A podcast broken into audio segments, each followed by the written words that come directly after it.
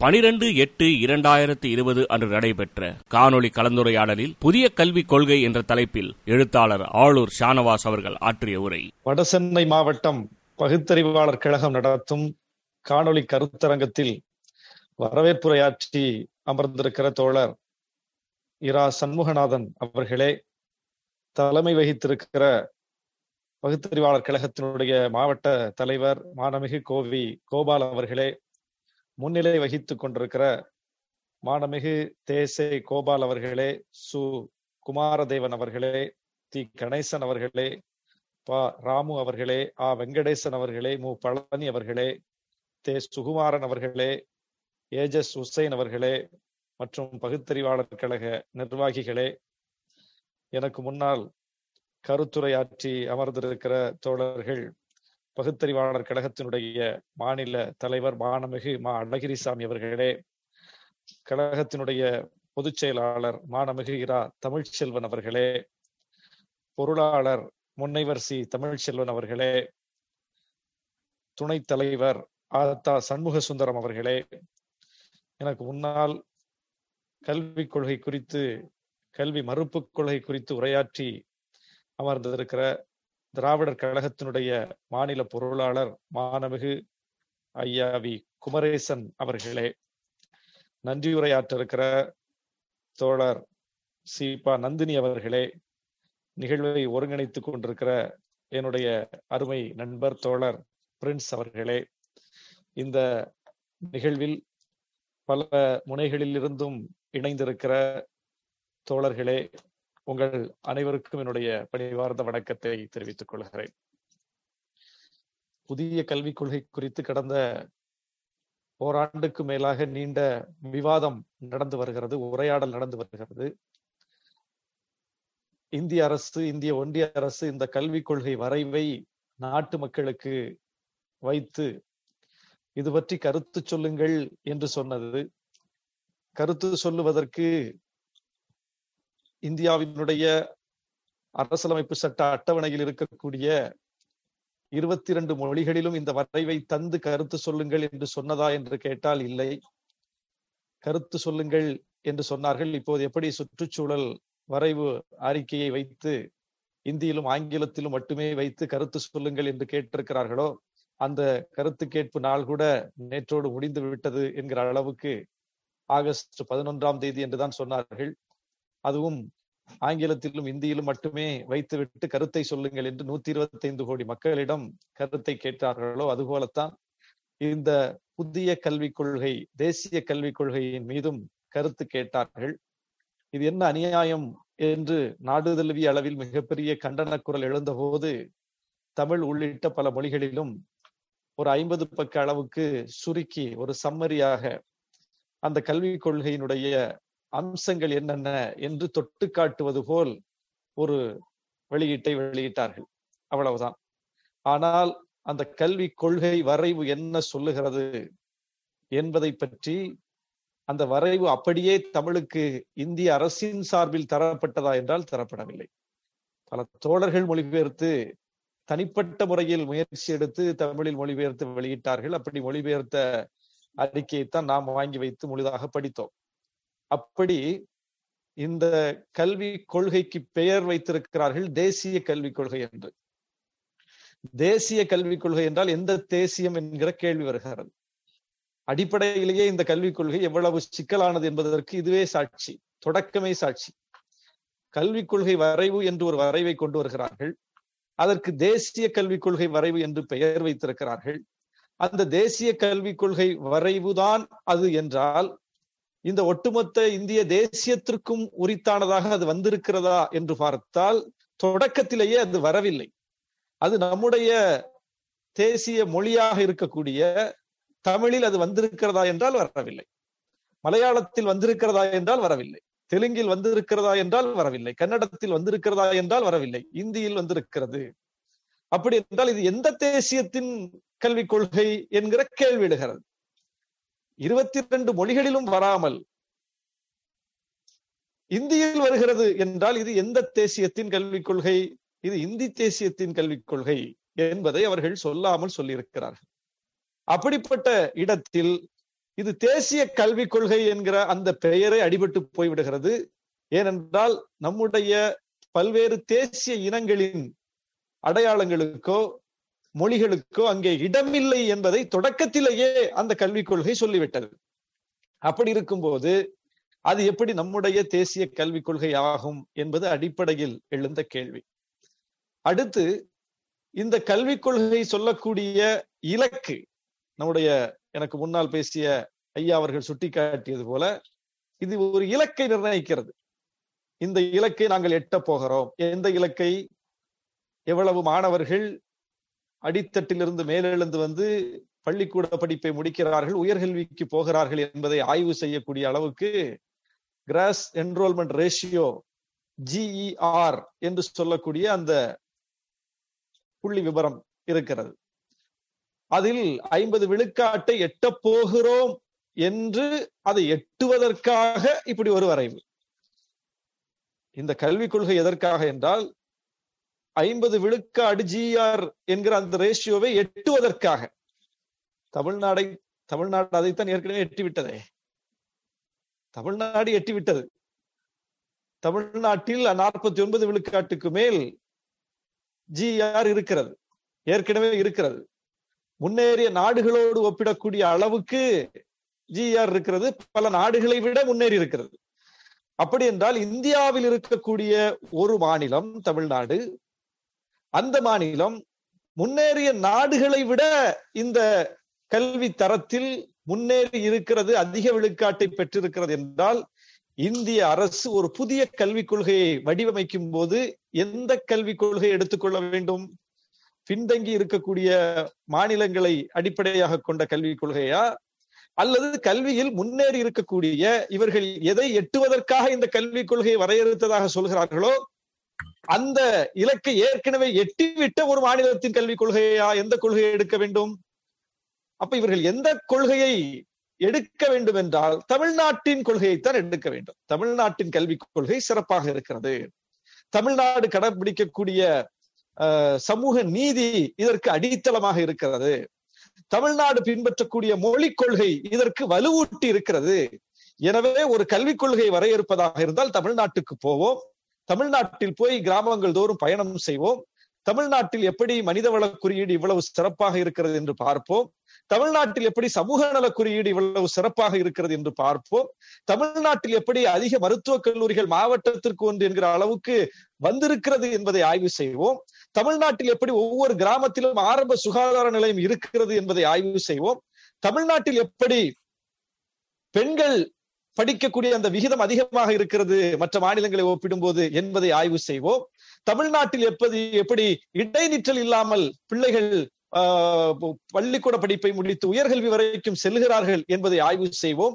இப்படி இந்தியாவில் எந்த மாநிலத்திலும் இல்லாத அளவுக்கு தமிழ்நாட்டில் மட்டும் இப்படிப்பட்ட சிறப்பம்சங்கள் கல்வியில் சமூக ரீதியில் பொருளாதார ரீதியில் ஒரு முன்னேற்றத்தை கண்டிருக்கிறது. இதற்கு என்ன காரணம் என்ன அடித்தளம் என்பதை ஆய்வு செய்வோம்.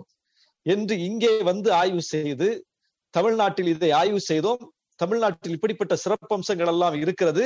இதையெல்லாம் உள்ளடக்கி இந்தியா முழுவதும் விரிவுபடுத்தினால் இந்த கொள்கையை தமிழ்நாடு பின்பற்றக்கூடிய இந்த முன்னேறிய கொள்கையை இந்தியா முழுவதும் விரிவுபடுத்தினால் இந்தியாவும் தமிழ்நாடு போல கல்வியில் முன்னேறிவிடும் என்று சொல்லி இந்தியா முழுவதும் தமிழ்நாட்டை போல அறுபத்தி ஒன்பது விழுக்காடு இடஒதுக்கீட்டை கொண்டு வந்து இந்தியா முழுவதும் பிற்படுத்தப்பட்டோர் மிகவும் பிற்படுத்தப்பட்டோர் என்று தமிழ்நாட்டில் இருப்பது போல அந்த ஒரு இடஒதுக்கீட்டை பகிர்ந்தளித்து பட்டியலின மக்களுக்கும் பழங்குடியின மக்களுக்கும் இங்கே வழங்கப்பட்டிருக்கிற உள்ஒதுக்கீடு அதற்குள் சிறுபான்மையினருக்கு வழங்கப்பட்டிருக்கிற உள்ஒதுக்கீடு என்பதை எல்லாம் பார்த்து இந்த சிறப்பு கூறுகளை பார்த்து இந்தியாவின் மற்ற பாகங்களில் இல்லாத அளவுக்கு தமிழ்நாடு கடைபிடிக்கக்கூடிய இந்த இடஒதுக்கீட்டு கொள்கை இதையெல்லாம் பார்த்து இங்கே நுழைவுத் தேர்வு இல்லாமலேயே உயர்கல்வி வரைக்கும் போக முடியும் என்கிற நிலை இருப்பதை பார்த்து தாய்மொழி வழி கல்விக்கு இங்கே வழங்கப்படுகிற முக்கியத்துவத்தை பார்த்து தாய்மொழி வழி கல்விக்காகவே ஒரு பல்கலைக்கழகத்தை தஞ்சை பல்கலைக்கழகத்தை தமிழ்நாடு உருவாக்கி வைத்திருப்பதை பார்த்து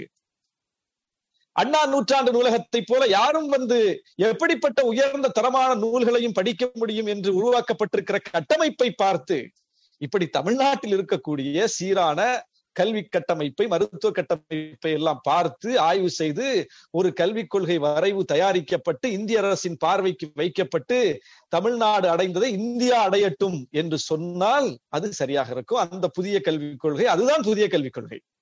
இல்லாத ஒன்றை அடைவது என்பதுதான் புதிய கல்விக் கொள்கை. ஏற்கனவே இருக்கக்கூடிய பழைய கல்விக் கொள்கையால் இந்தியா முன்னேறவில்லை பின்தங்கி இருக்கிறது. குறிப்பாக வடமாநிலங்கள் முன்னேறவில்லை பின்தங்கி இருக்கிறது. எனவே ஏற்கனவே கடைபிடிக்கப்பட்ட கொள்கை சரியல்ல பழையது சரியல்ல புதியது வரட்டும் என்பதுதானே புதிய கல்விக் கொள்கைக்கான தேவை. பேரை புதிய கல்விக் கொள்கை தானே வச்சிருக்காங்க. அப்ப புதிய கல்விக் கொள்கை என்றதற்கு பெயர் என்றால் அந்த பழைய கல்விக் கொள்கை கை கொடுக்கவில்லை என்று பொருள் இந்தியாவில் பின்பற்றப்படுகிற பழைய கல்விக் கொள்கை. பழைய கல்விக் கொள்கை கை கொடுக்கவில்லை என்பதனால் தான் புதிய கல்விக் கொள்கைக்கான தேவை வருகிறது. அந்த புதிய கல்விக் கொள்கை ஏதாக இருக்க வேண்டும்? ஏற்கனவே நீ பின்பற்ற அந்த கொள்கையை விட சிறப்பானதாக இருக்க வேண்டும். ஏற்கனவே நீ பின்பற்ற கொள்கை உனக்கு கை கொடுக்கல. அதுல இருந்துதான் ஒரு புதிய கல்விக் கொள்கைக்கான தேவை வருது புதிய கல்விக் கொள்கை வரையறுக்கிற அப்ப ஏற்கனவே பின்பற்றிய கொள்கை சரியில்லை என்னும் போது அந்த கொள்கையை மேலும் வலுப்படுத்தக்கூடிய வகையில அதே சாராம்சங்களை வச்சுக்கிட்டு பேரை மட்டும் புதிய கல்விக் கொள்கைன்னு வச்சா அது எப்படி புதிய கல்விக் கொள்கை ஆகும் அது எப்படி புதிய கல்விக் கொள்கை ஆகும் வட மாநிலங்கள் பின்தங்கி இருப்பதற்கு என்ன காரணம்? உயர்கல்வியை கூட எட்ட முடியாமல் தமிழ்நாட்டை நோக்கி வடமாநிலத்து இளைஞர்கள் ஓடோடி வருவதற்கு என்ன காரணம்? இங்கே வந்தால் அவனுக்கு ஐநூறு ரூபாய் குறைந்தது சம்பளம் அவனுக்கு உறுதிப்படுத்தப்படுகிறது. ஆனால் அவன் மாநிலத்தில் நூறு ரூபாய்க்கு கூட அவன் ஒரு தினக்கூலியாக போனால் கூட நூறு ரூபாய்க்கு மேல் அவனால் ஊதியம் பெற முடியாது என்கிற நிலைமை இருக்கிறது. அப்படின்னால் என்ன பொருள்? லட்சம் லட்சம் பேர் குடும்பம் குட்டியோடு வந்து இங்கே இறங்கி இருக்கிறார்களே வந்து இங்கே குழுமி இருக்கிறார்களே இதற்கு என்ன பொருள்? அந்த வேலைக்கு அங்கே உத்தரவாதம் இல்லை என்று பொருள். அவன் உயர் படிப்பை நெருங்கவில்லை என்று பொருள். பள்ளி படிப்பை கூட அவன் தாண்டவில்லை என்று பொருள். இப்படி தமிழ்நாட்டில் இருந்து லட்சோப லட்சம் பேர் வடமாநிலத்திற்கு போனார்களா? போகக்கூடிய அளவுக்கு வடமாநிலங்கள் முன்னேறி இருக்கிறதா? போக வேண்டிய தேவையே எழவில்லை. ஒரு காலத்தில் போனார்கள். ஐம்பது ஆண்டுகளுக்கு முன்னால் தமிழர்கள் போனார்கள். நூறு ஆண்டுகளுக்கு முன்னால் போனார்கள். ஆனால் இப்போது தமிழர்கள் எப்படி போகிறார்கள்? இப்போது தமிழர்கள் படித்தவர்களாக இடம்பெயர்கிறார்கள். நல்ல வேலைக்கு இடம்பெயர்கிறார்கள். உயர்ந்த பொறுப்புகளுக்கு இடம்பெயர்கிறார்கள். முதல் தலைமுறை பட்டதாரிகளாக வந்து சமூகத்தின் பல அடுக்குகளையும் நிறைந்திருக்கிறார்கள். இப்படிப்பட்ட காட்சி தமிழ்நாட்டின் காட்சியாக இருக்கிறது. ஆக தமிழ்நாட்டில் மட்டும் இப்படி தனித்த ஒரு காட்சி இருப்பதற்கு என்ன காரணம்? கேரளாவும் கூட கல்வியில் ஒரு முன்னேறிய மாநிலம்தான். ஆனால் கேரளாவுக்கு அடிப்படையில் ஒன்று உண்டு. அங்கே கிறிஸ்தவ மிஷினர்களினுடைய கல்வி பங்களிப்பு. அங்கே அந்த தொண்டு நிறுவனங்கள் அமைப்புகள் செய்த பங்களிப்பு என்பது அந்த மாநிலத்தை தலைகீழாக கல்வியில் புரட்டி போடுவதற்கு பேருதவி புரிந்தது. அப்படி இங்கே தொண்டு நிறுவனங்கள் மட்டுமே சேவையாற்றி கல்வி மேம்பட்டு விட்டதா என்றால் அப்படி அல்ல. தமிழ்நாடு என்பது இங்கு இருக்கக்கூடிய சமூக நீதி கொள்கை. இங்கே திராவிட இயக்கம் கடந்த நூறாண்டுகளுக்கு மேலாக வேர்க்கால் மட்டம் வரை அந்த கொள்கையை கொண்டு சேர்த்த அந்த பரப்புரை அந்த முனைப்பு அந்த இயக்கம் அந்த மூமெண்ட் தான் வந்து இங்க என்ன செய்யறதுன்னா காலம் காலமாக யார் கல்வியை அதிகாரத்தை பெற்றுக் கொண்டிருந்தார்களோ அவர்களுக்கு எதிரான கிளர்ச்சி வெடித்து அதிகாரம் போய் சேராத மக்களிடையே விழிப்புணர்வு ஏற்பட்டு பெரியார் போன்ற தலைவர்கள் தொண்ணூத்தி ஐந்து வயது வரை தன்னுடைய வாழ்நாளையே அதற்காக ஒப்படைத்து அர்ப்பணித்து மிகப்பெரிய மக்கள் கிளர்ச்சி ஏற்பட்டதனுடைய விளைவாக பிராமணர் பிராமணர் அல்லாதார் மூவ்மெண்ட் பிராமணர் அல்லாதார்களிடையே விழிப்புணர்வு ஏற்பட்டது. நாமும் படிக்கணும் நாமும் வேலைக்கு போகணும். அது ஆட்சி அதிகார தளத்தில் எதிரொலித்தது. காங்கிரஸ் ஆட்சியை என்றாலும் கூட காங்கிரஸ் ஆட்சிக்குள் இருந்து கொண்டு ராஜாஜி போன்றவர்கள் செய்த கல்வி மறுப்பு நடவடிக்கைகள் அதை எதிர்த்து அந்த கட்சிக்குள்ளேயே எழுந்த கிளர்ச்சி அங்கே பிராமணர் அல்லாதவர்கள் போர்க்கொடி தூக்கி காமராசர் முன்னிறுத்தப்பட்டு காமராசர் ஆட்சி அதிகாரத்திற்கு வந்து அவர் ராஜாஜி மூடிய பள்ளிக்கூடங்களை திறந்து பள்ளிக்கூடங்களுக்கு வராத மக்களை பள்ளிக்கூடங்களுக்கு வர வைப்பதற்காக ஏற்கனவே நீதி கட்சி ஆட்சியில் பின்பற்றப்பட்ட பல முற்போக்கு திட்டங்களை விரிவுபடுத்தி மதிய உணவு திட்டம் எல்லாம் நீதி கட்சி ஆட்சி காலத்திலே வந்த திட்டம் தான் அது காமராசர் விரிவுபடுத்தினார். வரலாற்றை சரியாக சொல்ல வேண்டும். நீதி கட்சி ஆட்சி காலத்திலேயே நடைமுறைப்படுத்தப்பட்ட திட்டம் அது. அந்த திட்டத்தை காமராசர் வெகுமக்கள் மயப்படுத்தினார். எல்லா பள்ளிகளுக்கும் கொண்டு வந்தார் அப்படி மதிய உணவு திட்டத்தை கொண்டு வந்து பிறகு அதில் சத்துணவை அறிமுகப்படுத்தி எந்த காரணத்தை கொண்டும் ஒரு பிள்ளை பள்ளிக்கூடத்திற்கு வராமல் இருந்து விடக்கூடாது என்பதில் முனைப்பு காட்டியது தமிழ்நாடு. எந்த காரணத்தை கொண்டும்? அவன் வந்து அவன் ஊர்ல பள்ளிக்கூடம் இல்லைன்னு சொல்லிட்டு அவன் படி படிக்காம போயிடக்கூடாது. அவன் ஊர்ல தொடக்கப்பள்ளி வரைக்கும் இருந்தா தொடக்கப்பள்ளி வரைக்கும் படிப்பான். உயர்நிலை பள்ளிக்கூடம் இருந்தா உயர்நிலை பள்ளிக்கூடம் வரைக்கும் படிப்பான். மேல்நிலை பள்ளிக்கூடம் இருந்தா மேல்நிலை பள்ளிக்கூடம் வரைக்கும் படிப்பான். கல்லூரி இருந்தா கல்லூரி வரைக்கும் படிப்பான். அவன் ஊர்ல எது இருக்கோ அது வரைக்கும் படிப்பான். அவன் ஊரை விட்டு இன்னொரு ஊருக்கு இடம்பெயர்ந்து போய் படிக்கணும்னாலே அவன் படிப்பை நிறுத்திடுவான். இதுதான் கிராமத்து சூழல். அப்ப தொடக்கப்பள்ளி தான் இருக்குது. பக்கத்துல உயர்நிலை பள்ளி இருக்குதுன்னா இங்க இருந்து பக்கத்து ஊருக்கு போகணும். எப்படி போறது? அப்படி போகணும்னு நினைச்சு நீ போகாம இருந்துடாத போவதற்கு உனக்கு பஸ் பாஸ் தர்றேன். பஸ் பாஸை கொடுத்த தமிழ்நாடு. அப்படி போகணுமேன்னு ஏங்கி நீ நின்றாத பொம்பளை பிள்ளை படிக்காம அனுப்பிடாத படிக்க விடாம பண்ணிடாத சைக்கிள் கொடுக்கிறோம். சைக்கிளை கொடுத்தது தமிழ்நாடு.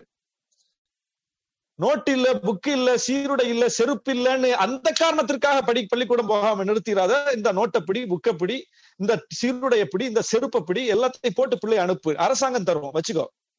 கொடுத்தது தமிழ்நாடு. எல்லா வகையிலும் அதாவது எந்த காரணத்தை கொண்டும் பிள்ளை பள்ளிக்கூடத்துக்கு வராமல் போய்விடக் கூடாது. எப்படியாவது வரணும். வேலைக்கு போனாதான் சாப்பாடு பள்ளிக்கூடத்துக்கு அனுப்புனா அந்த சாப்பாடு சாப்பாடு கிடைக்காம போயிடும். இந்த பிள்ளை பள்ளிக்கூடத்துக்கு போனா பட்டினியா போயிடும். அதுவே வேலைக்கு போனா அந்த பிள்ளையும் சாப்பிடும் வீட்லயும் சாப்பிடுவோம். இப்படிப்பட்ட இடத்துல வேலைக்கு போற பிள்ளையை பிடிச்சு பள்ளிக்கூடத்துக்கு அனுப்புனா சாப்பாடு யார் தருவாங்கிற ஒரு கேள்வி ஒவ்வொரு ஏழை குடும்பத்திலும் உண்டு. அதற்குத்தான் விடை. வா இங்க சாப்பாடும் போடுறோம். நீ சாப்பாட்டுக்காக பிள்ளை வேலைக்கு அனுப்பிடாத. அந்த சாப்பாட்டை நாங்க தர்றோம். நீ பள்ளிக்கூடத்துக்கு அனுப்பு. அப்போ எல்லா வகையிலும் எல்லா வகையிலும் ஒரு பிள்ளையை பள்ளிக்கூடத்திற்கு வர வைப்பதுதான் நோக்கம்னு தமிழ்நாடு செயல்பட்டது. ஆனால் இந்த கல்விக் கொள்கை இதற்கு நேர் எதிராக செயல்படுகிறது. எந்த காரணத்தை கொண்டு பிள்ளை பள்ளிக்கூடத்துக்கு வந்துடக்கூடாதுன்னு செயல்படுது. நேர் எதிர். தமிழ்நாடு பின்பற்றுவதுதான் கல்விக் கொள்கை. இன்றைக்கு இந்திய அரசு அறிமுகப்படுத்தி இருப்பது கல்வி மறுப்பு கொள்கை. தமிழ்நாடு பின்பற்றுவதுதான் கல்விக் கொள்கை. ஒரு கல்விய எப்படியாவது கொண்டு போய் கடைக்கோடியில் இருக்கிறவனுக்கு சேர்க்கணும். அவன் பிள்ளை படிக்க வரணும். அவனுக்கு கட்டணம் தான் பிரச்சனையா? கட்டணம் வாங்காத. இலவச கல்வி. அவன் வந்து அஞ்சாம் வகுப்போட நிறுத்திடுவான். பத்தாம் வகுப்பு வரைக்கும் கூட வரமாட்டான்னா கட்டாய கல்வி. கட்டணமில்லா கல்வி கட்டாய கல்வி அனைத்தும் கொடுத்த கல்வி அவனுக்கு தேவையான உபகரணங்கள் அனைத்தையும் கொடுத்த கல்வி. இவ்வளவும் போக தமிழ் வழியில் படித்தால் வேலை வாய்ப்புல முன்னுரிமை அதற்கு இடஒதுக்கீடு. தமிழ் வழியில் படித்தால் வேலை வாய்ப்புல இடஒதுக்கீடு. பொறியியல் கூட மேற்படிப்பு கூட தமிழிலேயே படிக்க முடியும் என்கிற அளவுக்கு சிறப்பு இடம். இப்படி எல்லா வகையிலும் ஒரு கல்வி கட்டமைப்பை எவ்வளவு பிளெக்சிபிளா நுழைவு தேர்வா நுழைவு தேர்வு எழுதணுங்கிறதுனால நீ வந்து கல்வியை வந்து தொடராம போயிடாத. நுழைவு தேர்வை இருக்காது வா. உயர் படிப்பு வரைக்கும் நீ போக முடியும். நுழைவு தேர்வு இல்லாமலேயே போக முடியும். நுழைவு தேர்வை நீக்கி ஆணை.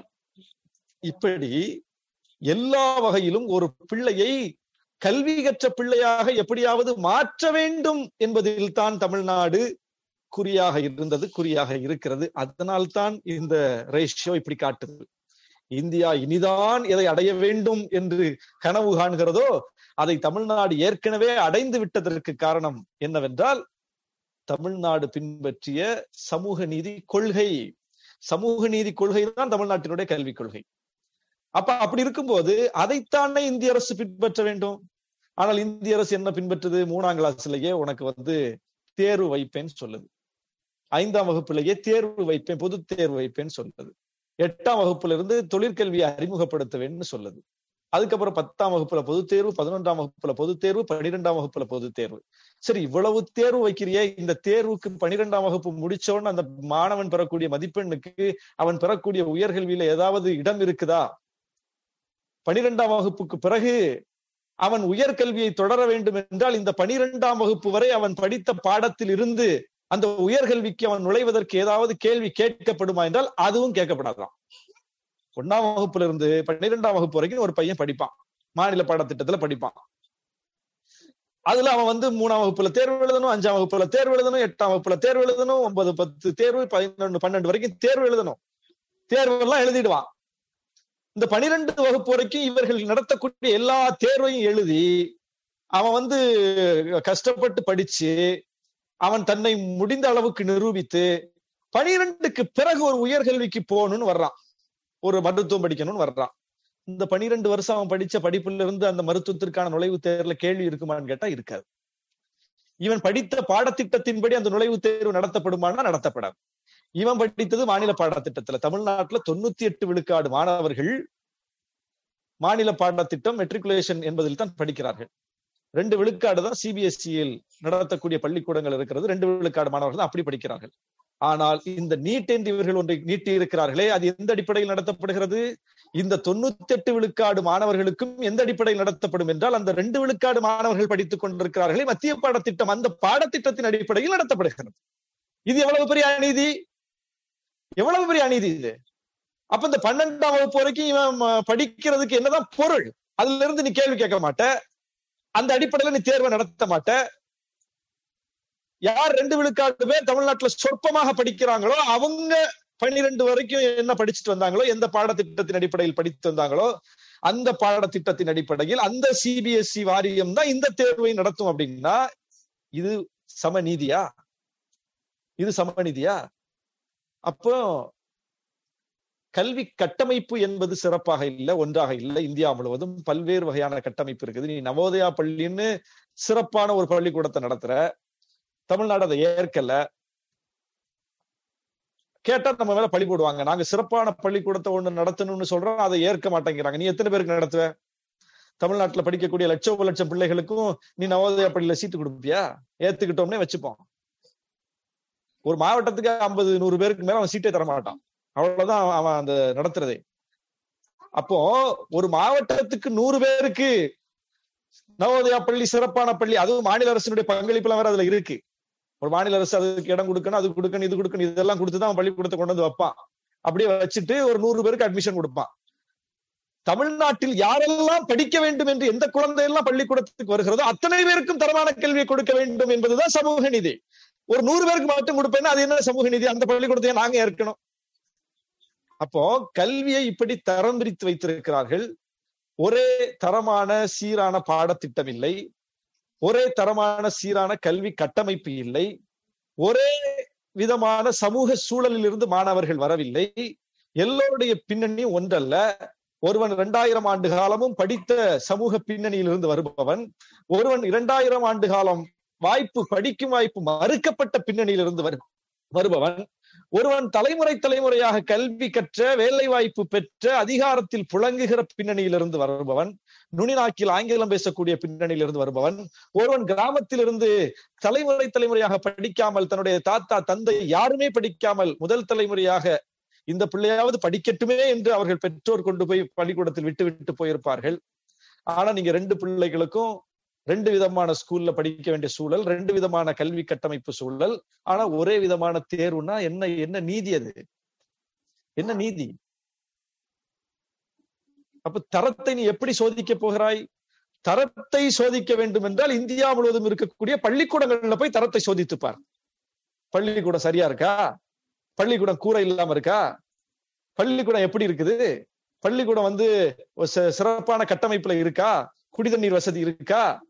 அங்கே வந்து கழிவறை வசதிகள் இருக்கா? அங்கே வந்து சிறப்பான கட்டமைப்பு இருக்கா? விளையாட்டுக்கான மைதானம் இருக்கா? விளையாட்டு உபகரணங்கள் இருக்கா? எல்லா பாடத்துக்கும் சரியாக பாடம் நடத்தக்கூடிய அளவுக்கு சிறந்த ஆசிரியர்கள் நியமிக்கப்பட்டிருக்கிறார்களா? இதெல்லாம் ஆய்வு செய். இதெல்லாம் ஆய்வு செய். அது இல்லாத இடத்திற்கு அதை நிரப்பி இந்தியா முழுவதும் எல்லா பள்ளிக்கூடங்களும் ஒரே தரத்தில் இருக்கின்றன. தரமற்ற பள்ளிக்கூடங்களுக்கு சிறப்பு நிதி ஒதுக்கி நாங்கள் அந்த பள்ளிக்கூடத்தை மேம்படுத்துகிறோம் அப்படின்னு சொல்லி ஒரு பத்தாண்டு கால இலக்கு நிர்ணயித்து இந்தியா முழுவதும் கழிவறை இல்லாத பள்ளிக்கூடங்கள் என்கிற நிலையை உருவாக்குவோம். எல்லா பள்ளிக்கூடங்கள்லயும் வந்து கழிவறை உண்டு என்கிற நிலைமை உருவாக்குவோம். குடிதண்ணீர் வசதி உண்டு என்கிற நிலைமையை உருவாக்குவோம். பெண் பிள்ளைகளுக்கு நாப்கின் வசதியோட அஹ், பள்ளிக்கூடத்துல வந்து நாங்க வந்து அந்த வசதியெல்லாம் ஏற்படுத்தி தருவோம். இலவசமாகவே பள்ளிக்கூடத்திலே தருவோம் அதெல்லாம். ஒரு வயது வயதிற்கு வந்த பருவமடைந்த பெண்கள் அதை காரணம் காட்டி இடைநிற்றல் ஆகிவிடக் கூடாது. எனவே இது போன்ற எல்லா வசதிகளையும் செய்து தருவோம். இதெல்லாம் செய்து தந்துட்டு இந்தியா முழுவதும் அந்த பணக்காரன் படிக்கிறதுக்கு ஒரு விதமான சூழல் ஏழை படிக்கிறதுக்கு ஒரு விதமான சூழல் ரெண்டு சூழலே இருக்காது. எல்லா சூழலும் சரியானதுதான் என்று நீ ஒரு நிலையை ஏற்படுத்தி ஒரு பத்தாண்டு காலம் இலக்கு நிர்ணயித்து அப்படி சமமான கல்வி சூழலை உருவாக்கி விட்டு நீ ஒரு தேர்வை கொண்டு வந்து நீட்டி ரெண்டு பேரும் எழுதுங்களன்னா எழுதுவான். அப்படி நீ அந்த சமமான சூழலை முதல்ல ஏற்படுத்திட்டாயா? இல்லையே. சமமான கற்றல் சூழல் ஏற்படுத்தாமல் சமமான தேர்வு என்றால் அது எவ்வளவு பெரிய சிக்கலான தேர்வு முறை. அப்போ இது அடிப்படையிலேயே இந்த நுழைவு தேர்வு என்பதை பொது தேர்வு என்பதை மீண்டும் மீண்டும் வலியுறுத்துகிற ஒரு கல்விக் கொள்கையாக இருக்கிறது. அதனால் தான் தமிழ்நாடு இதை மூர்க்கமாக எதிர்க்கிறது. அதனால தான் எதிர்க்கிறது. வெளியே போய் தனியார் கல்வி நிறுவனங்களில் கோச்சிங் சென்டர்ஸ்ல போய் படித்து ஒரு நுழைவுத் தேர்வை எதிர்கொள்ளக்கூடிய அளவுக்கு வலிமை யார்கிட்ட உண்டு? பொருளாதார வலிமை உள்ளவர்களுக்கு உண்டு. முன்னேறி வகுப்பினருக்கு அது உண்டு. ஏற்கனவே வந்து தானும் படிக்கல தன்னுடைய பரம்பரையில் யாரும் படிக்கல தன் பிள்ளையாவது படிக்கட்டும்னு ஒரு கூலி வேலை செய்யக்கூடியவன் கொண்டு வந்து ஒரு பிள்ளைய பள்ளிக்கூடத்துல விட்டுட்டு போவான். அரசாங்கம் கொடுக்கக்கூடிய பல சலுகைகளை பெற்று அந்த அடிப்படையில் அந்த பிள்ளை படித்து பத்து பத்து வரை படிச்சு பன்னெண்டு வரைக்கும் படிச்சு வந்துருவான். அதுக்கு பிறகு நீ நீட்டுன்னு சொன்னா அந்த நீட்டை படிப்பதற்கு தனியார் கோச்சிங் சென்டர்ஸ் வச்சு நடத்திக்கிட்டு இருக்கேன் அங்க போய் வசதி உள்ள பிள்ளைகள் வாய்ப்புள்ள பிள்ளைகள் படிச்சிருவாங்க. ஒரு லட்சம் ரூபாய் ஃபீஸ் கட்டாலும் கொடுத்து படிப்பாங்க. அப்படி தனியார் நடத்தக்கூடிய கோச்சிங் சென்டர்ல போய் பயிற்சி பெற்று விட்டு ஒரு மாணவன் தேர்வுக்கு வருவான். அந்த பயிற்சி மையத்துல போய் தேர்வை படி தேர்வை எதிர்கொள்ளக்கூடிய அளவுக்கு படிக்கக்கூடிய கட்டணம் செலுத்தக்கூடிய வாய்ப்பு இல்லாம அந்த பயிற்சி மையத்துக்கே போக முடியாம ஒரு மாணவன் அதே தேர்வு எழுத வருவான். இதுல யார் அந்த தேர்வை எதிர்கொள்வா? எவ்வளவு பெரிய ஒரு ஒரு சமமற்ற ஒரு நிலையை வந்து இந்த தேர்வு முறை ஏற்படுத்துது. அதனால்தான் தமிழ்நாடு இந்த தேர்வை எதிர்க்கிறது. அப்போ நுழைவு தேர்வு என்பது அடிப்படையில் சமூக நீதிக்கு எதிரானது. அதனால் நுழைவுத் தேர்வையும் பொதுத் தேர்வையும் அதிகமாக வைக்கிற இந்த தேர்வு முறை அதை வலியுறுத்துகிற இந்த கல்விக் கொள்கை. எனவே இந்த கல்விக் கொள்கை நிராகரிக்கப்பட வேண்டியது. ஒன்று. அடுத்தது மொழி. மும்மொழி கொள்கை என்பதை வலியுறுத்துகிறது. ஒரு பக்கம் தாய்மொழி வழிக்கல்வின்னு சொல்றாங்க. இதே கல்விக் கொள்கை தான் சொல்லுது. தாய்மொழி வழிக்கல்வின் ஐந்தாம் வகுப்பு வரை தாய்மொழி வழிக்கல்வியா? உடனே எல்லாரும் பாராட்டினாங்க. தாய்மொழி வழி கல்வியை சொல்லியிருக்குது இந்த கல்விக் கொள்கை. அதுக்கப்புறம் அந்த மத்திய அமைச்சர்கிட்ட போய் விளக்கம் கேட்கும்போது அவர் சொல்லிட்டாரு இது ஒண்ணு கட்டாயம் இல்ல. மாநில அரசு விரும்புனா பின்பற்றலாம் இல்லாட்டியும் சாய்ஸ்ல விட்டுறலாம். அப்ப முடிஞ்சு போச்சு. என்னடா தாய்மொழி வழி கல்விக்கு மேல இவ்வளவு அக்கறையா இந்த கல்விக் கொள்கை பேசுதான்னு பார்த்தா அதையும் வந்து இவங்க கட்டாயம் இல்ல அப்படின்னு விட்டுட்டாங்க. சரி இவங்க கட்டாயம்னே சொன்னாலும் வச்சுப்போம். தாய்மொழி வழி கல்வி ஐந்தாம் வகுப்பு வரை. மும்மொழி கொள்கை என்று ஒன்றை சொல்லி தாய்மொழி வழி கல்வி ஆங்கிலம் இரண்டாவது மொழி மூன்றாவது விருப்ப மொழி ஏதேனும் ஒரு இந்திய மொழியை விருப்பமாக தேர்வு செய்து கொள்ளலாம் என்று இந்த கல்விக் கொள்கை சொல்கிறது. இதை பார்த்தோன்னையும் நிறைய பேர் பேசுறாங்க. இதுல என்ன தப்பு இருக்கு? இதுல எங்க இந்தின்னு சொல்லியிருக்காங்க? இதுல எங்க சமஸ்கிருதம்னு சொல்லியிருக்காங்க? இந்தின்னு சொல்லல சமஸ்கிருதம்னு சொல்லல. இந்தியாவில் இருக்கக்கூடிய ஏதேனும் ஒரு மொழி அதை ஒரு மாணவன் விருப்பமாக எடுத்து படித்துக் கொள்ளக்கூடிய அளவுக்கு மாணவர்களினுடைய கைக்கு விருப்ப உரிமையை கொடுத்திருக்கிறது இந்த கல்விக் கொள்கை. இதுல என்ன பிழை இருக்க முடியும்? இத போய் எதிர்க்கிறீங்களே அப்போ உங்களுக்கு எல்லாம் வந்து அரசியல் செய்யணுங்கிறதுக்காக இப்படி செய்றீங்களா? அப்படின்னு கேட்கிறார்கள் பல பேர். இதை பார்க்கக்கூடிய ஒரு பாமரனுக்கு கூட ஒரு சாதாரண மனிதருக்கு கூட ஆமா இதுல வந்து சரியா தானே சொல்லியிருக்காங்க. இந்திய திணிக்கல்லைய சமஸ்கிருதத்தை வந்து திணிக்கல்லைய தாய்மொழி வழி கல்வின்னு சொல்லிட்டாங்க. அப்ப தமிழ் முதல் மொழி இரண்டாவது மொழி ஆங்கிலம்னு சொல்லிட்டாங்க. மூன்றாவதாக ஒரு விருப்ப மொழி அதுவும் இந்திய மொழி. அதை படிக்கிறதுல என்ன பிரச்சனை? இப்படித்தானே அந்த கல்விக் கொள்கை சொல்லியிருக்கு அப்படின்னு பலரும் நினைக்கக்கூடும். ஆனால் உண்மை என்ன? இப்படித்தான் சொல்லி இருக்கிறது கல்விக் கொள்கை. விருப்பமாக மூன்றாவதாக விருப்ப மொழியாக இந்தியாவில் உள்ள ஏதேனும் ஒரு மொழியை தேர்வு செய்து கொள்ளலாம் என்றுதான் கல்விக் கொள்கை சொல்கிறது. ஆனால் இந்த கல்விக் கொள்கை என்பது பேப்பர்ல இருக்குது. இது நடைமுறைக்கு வர வேண்டும் என்றால் இந்த மும்மொழி கொள்கை என்பது நடைமுறைக்கு வர வேண்டும் என்றால் இந்தியாவினுடைய அரசியலமைப்பு சட்டத்தினுடைய அட்டவணையில் இருக்கக்கூடிய இருபத்தி இரண்டு மொழிகளுக்கும் நிதி ஒதுக்கப்பட வேண்டும். நிதி ஒதுக்கப்படணும்ல? இப்ப கடையில வந்து ஒரு ஜாமான் கிடைக்கும்னு விளம்பரம் பண்றாங்க. இந்த பொருள் இந்த கடையில் கிடைக்கும்னு விளம்பரம் பண்றாங்க. எங்க பார்த்தாலும் ஹோர்டிங்ஸ் வைக்கிறாங்க டிவியில விளம்பரம் வருது பேப்பர்ல முழு பக்க விளம்பரம் வருது. எல்லாரும் விளம்பரத்தை பார்த்து விட்டு அந்த கடையில் போய் அந்த பொருளை கேட்கிறோம் என்றால் அந்த பொருள் கடையில் இருக்க வேண்டும் அல்லவா கடையில போய் கேட்டா அந்த பொருள் இல்லைன்னு சொன்னா என்ன ஆகும்? விளம்பரம் வருது. விளம்பரத்துல அந்த பொருள் இருக்கு. கடையில அந்த பொருள் இருக்கணும்ல கடையில அந்த பொருள் இல்ல. அது போலத்தான் இவங்க மும்மொழி கொள்கை இந்தியாவினுடைய ஏதேனும் ஒரு மொழி அப்படின்னு சொல்றாங்க. இந்தியாவினுடைய ஏதேனும் ஒரு மொழின்னு பேப்பர்ல இருக்கு. அப்ப இருபத்தி ரெண்டு மொழிகளுக்கும் இது எக்ஸிக்யூட் ஆகணும்னா இந்த இந்தியாவில் உள்ள இருபத்தி ரெண்டு மொழிகளில் ஏதேனும் ஒன்றை மாணவர்கள் இந்தியா முழுவதும் படிக்கக்கூடிய மாணவர்கள் தேர்வு செய்து கொள்ளலாம் என்றால் இப்போது உத்தரப்பிரதேசத்தில் இந்த மும்மொழி கொள்கையின்படி ஒரு மாணவன் தமிழ் படிக்க வேண்டும் என்று விரும்புகிறான் என்றால் அங்கே தமிழ் ஆசிரியர் இருக்க வேண்டும். கர்நாடகத்தை சார்ந்த ஒரு பையன் மலையாளம் படிக்க வேண்டும் என்று விரும்புகிறான் என்றால் மும்மொழி கொள்கையின்படி அங்கே மலையாள ஆசிரியர் இருக்க வேண்டும். தமிழ்நாட்டை சார்ந்த ஒரு பையன் மராட்டியம் படிக்க வேண்டும் என்று விரும்புகிறான் என்றால் மராட்டி ஆசிரியர் இருக்க வேண்டும். இருபத்தி ரெண்டு மொழிகளுக்கும் ஆசிரியர்கள் இருக்க வேண்டும். ஒரு மொழி ரெண்டு மொழிக்கு இல்லை. ஏன்னா எந்த மாணவர் எந்த மொழி வேணாலும் தேர்ந்தெடுக்கலாம். ஏன்னா மாணவர்களுடைய உரிமைன்னு சொல்லிருச்சா? கல்விக் கொள்கை அப்ப இருபத்தி ரெண்டு மொழிகளுக்கும் ஆசிரியர்கள் இருக்கணும். இருபத்தி ரெண்டு மொழிகளுக்கும் ஆசிரியர்கள் போடணும். இருபத்தி ரெண்டு மொழிகளையும் எல்லா பள்ளிக்கூடத்திலையும் கற்கக்கூடிய க- க- கற்பிக்கக்கூடிய சூழலை உருவாக்கணும்னா எவ்வளவு பெரிய நிதி தேவைப்படுறதுக்கு அந்த ஆசிரியர்களை சம்பளம் யார் கொடுப்பா? அப்போ மாணவர்கள் முன்னால் நீட்டப்படும் மொழிகளின் பட்டியல். நீட்டப்படும் போது மாணவர்கள் தேர்வு செய்கிறார்கள் என்று வைத்துக் கொள்வோம். இப்ப தமிழ்நாட்டுல மும்மொழி கொள்கை வந்துருச்சுன்னு வைப்போம். தமிழ்நாட்டு மாணவர்கள்ட்ட இந்த இருபத்தி ரெண்டு மொழிகளின் பட்டியல் நீட்டப்படுகிறது. மூன்றாவது மொழியாக நீ இதுல ஒண்ணு தேர்ந்தெடுக்கலாம்னு கொடுக்குறாங்கன்னு வச்சுப்போம். தமிழ்நாட்டு மாணவன் தேர்வு செய்யறான் நான் வந்து குஜராத்தி படிக்க போறேன் அப்படின்னு தேர்வு செய்யறேன்னு வைங்க. அந்த பள்ளிக்கூடத்தில் குஜராத்தி ஆசிரியர் இருக்க வேண்டும் அல்லவா?